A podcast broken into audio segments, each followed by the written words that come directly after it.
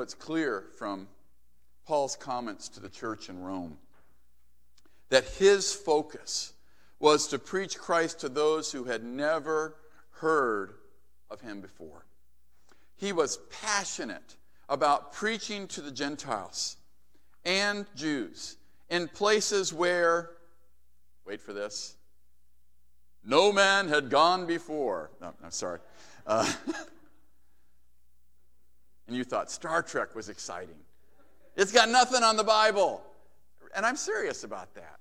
Read through the Old Testament, the New Testament, the journeys they took, the excitement that they had, the drama that took place. It's, an, it's an incredible story. But especially the Apostle Paul is one that we look at in the New Testament as that example of someone who the gospel of Christ compelled him to go out and preach, especially to those who had never heard of him before. There is a brother in Christ who has now gone on to his reward in the Lord. His name was Joe Cannon. Those of us who used to go to the World Mission workshops at the Churches of Christ Christian colleges back in the 70s and 80s got to know Joe real well. He would come to each one of those and report on his work that he was doing and had been doing to those who had never heard of the Lord before. Joe had served in the U.S. military in the Pacific Theater during World War II. And while he was there, he realized that there was a great number of people who had never heard of Jesus Christ, period. And he came back from the war convicted that he needed to go back and preach the gospel. In that effort, Joe was the first Caucasian to preach to a tribe of headhunters. Matter of fact, he was the first Caucasian they had ever seen. And he went to them. Why? Because he wanted to preach the gospel to those who had never gotten to hear it. Joe had that passion that we find in the Apostle Paul. As the Apostle Paul approaches the end of the letter to the Christians in Rome, and that is a better term, remember, than the church at Rome because they met in many house churches, but they were united one in Christ. But he is bringing his thoughts to a close. And he is trying to explain to them his special ministry and why it is that he has not visited them personally up to this point. His first reason is that they are competent to instruct others. They have the gospel. Many of them had been present in Jerusalem. Remember, it said people from Rome were present there? They had been present in Jerusalem when Christ was crucified. They'd been present when that first 3,000 were added to the body of Christ on the day of Pentecost. They were not weak, struggling newborns in Christ. They were mature and they no longer required the elementary instruction, the introduction into Jesus Christ. In the church, sometimes I think we forget that people are to grow and mature in Christ. And yet we keep spooning them the baby food when what they really need to do is learn to feed themselves. And now I know I'm guilty of this myself. I know the Lord calls himself the Good Shepherd. And a good shepherd takes good care of his sheep. But tell me, do you know of any shepherd that picks the grass for the sheep, grinds it up, and then feeds it to them? What does he do? He leads them to green pastures. It's up to the sheep to eat. And we need to be doing more of that as Christians. We need to be getting into the Word of God, into the meat of the Word of God, so that we can then share the good news with others. If we are weak, how can we be teachers of others? We need to work on that. When we fail to follow Christ's example as a good shepherd, we produce Christians who remain babies instead of maturing into spiritual adulthood. Paul looked at the church in Rome and said, My not coming to you yet is due to the fact that I'm needed elsewhere. He knew this from the moment that the Lord called him on the road to Damascus in Acts chapter 9, where his physical eyes were closed so his spiritual eyes could be opened. And talk about an about face that Paul made. From one who persecuted the church to one who championed its cause and in that encounter with the Lord, he was given a new direction, a new focus in his work for the Lord. and that was to be the ambassador to the Gentiles, to go before kings and rulers and share the good news. And Paul saw this as his priestly duty. You know, the priest served in the temple, uh, and they tended to specialize. We learned this in the story of John the Baptist's birth when his father, Zechariah, uh, is doing his specialty. His section of the group of priests was doing their duty in the temple. And Paul saw himself in this role.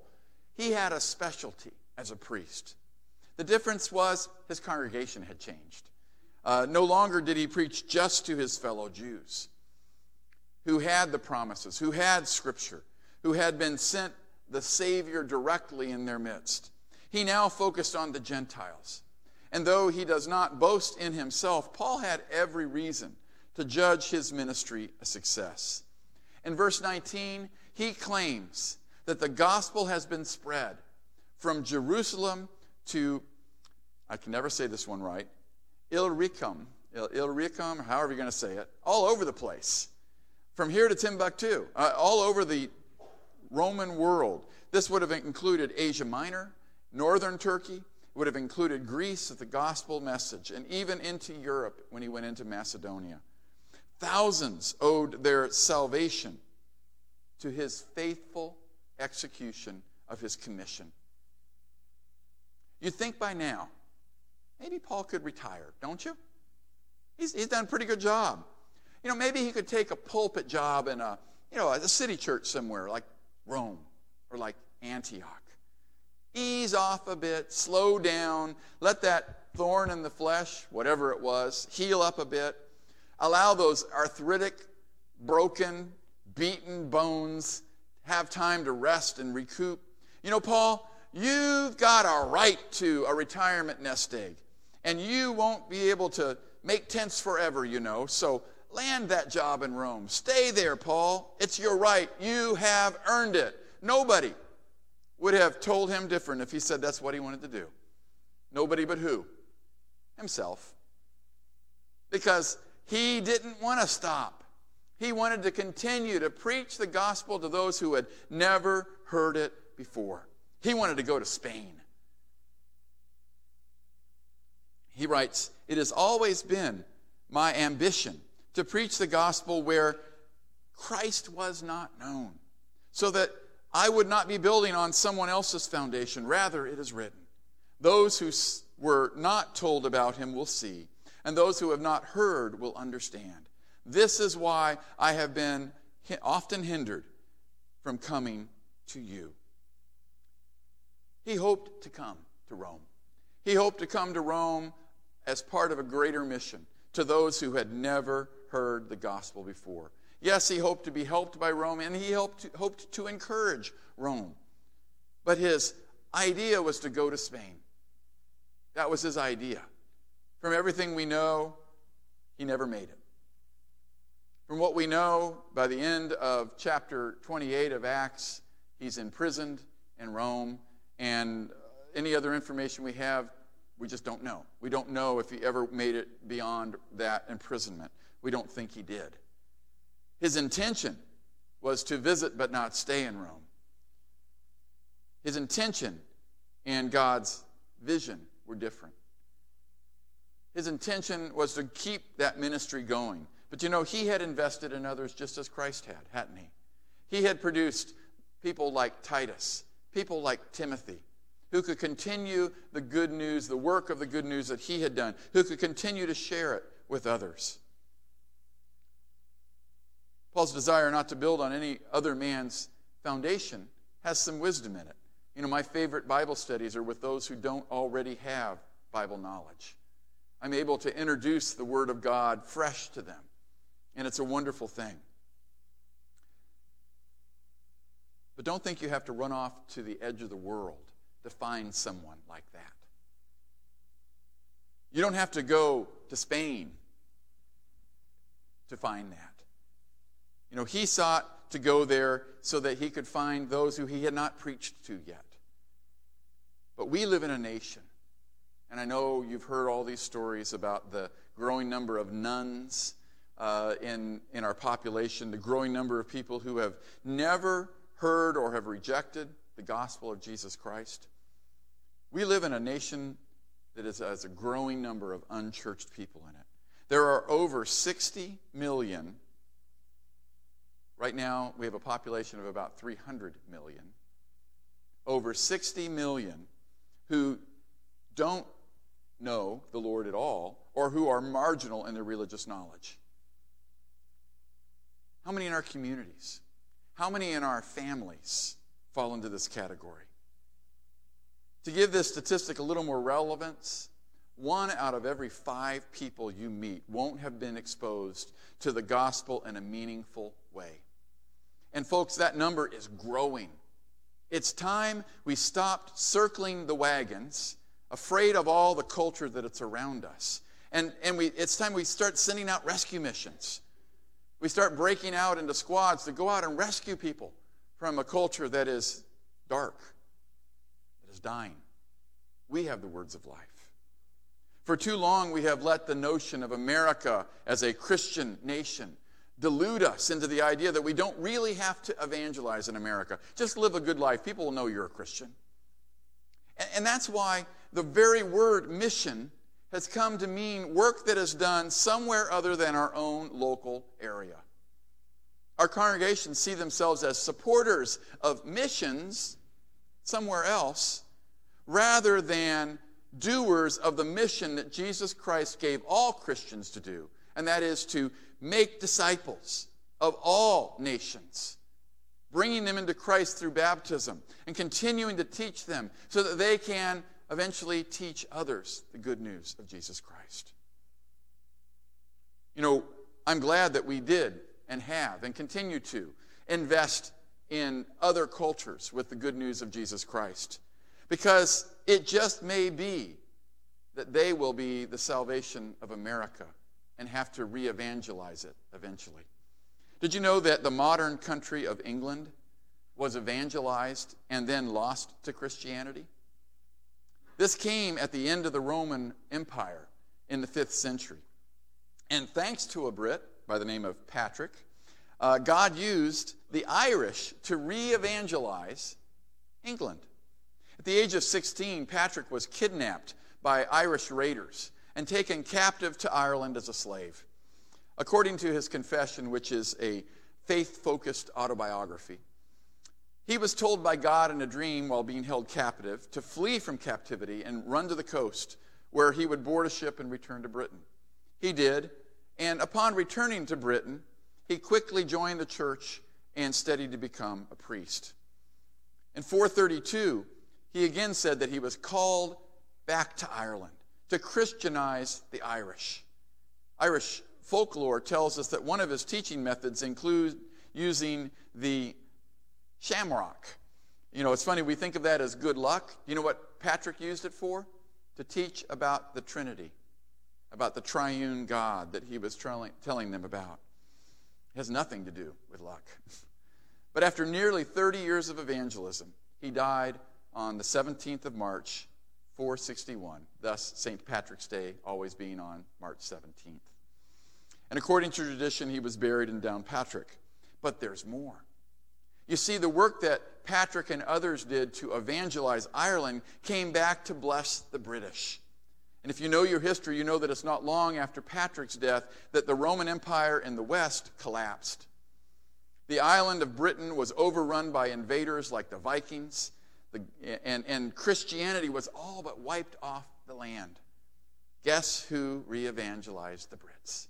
It was the Irish. It was because Patrick went and evangelized the Irish that the British then re received the gospel. We need to keep that very seriously in our minds.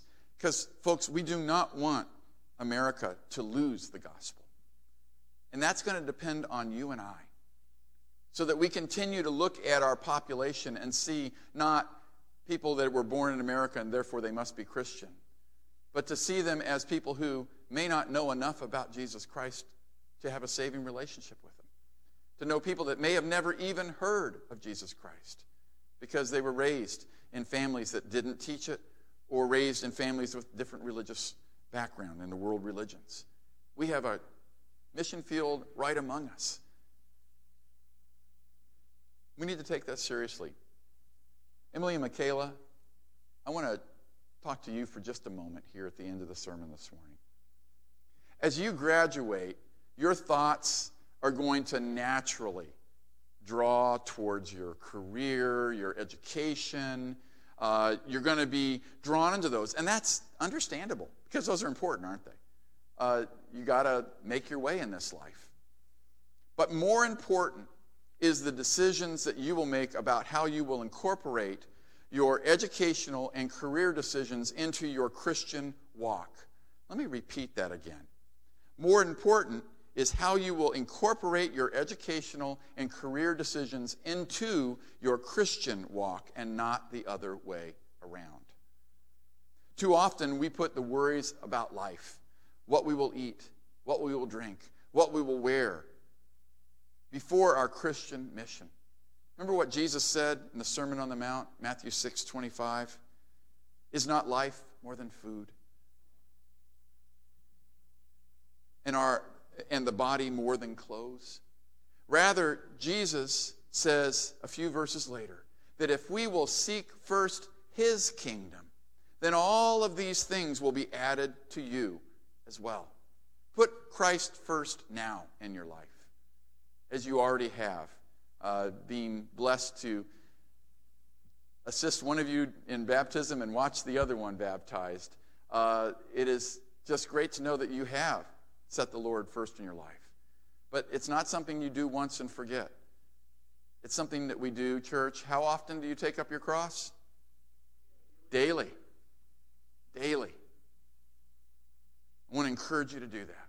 I want to encourage all of church to seek first his kingdom, especially his commission to make disciples of all nations, wherever we find them whether at work, at home, at school, on the playground, on the baseball field, on the football diamond, on the lacrosse pitch. Uh, is it a pitch or a field? Soccer pitch. But anyway, wherever it is, wherever it is, you are to make disciples.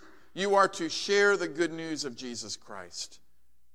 Whether it's easy or not, the Lord will be with you, and it's going to be possible if Christ has meant anything to you, his love should, as it did Paul, compel you to share the gospel, the good news of Jesus Christ, with others. We have so many around us who are underreached and unreached.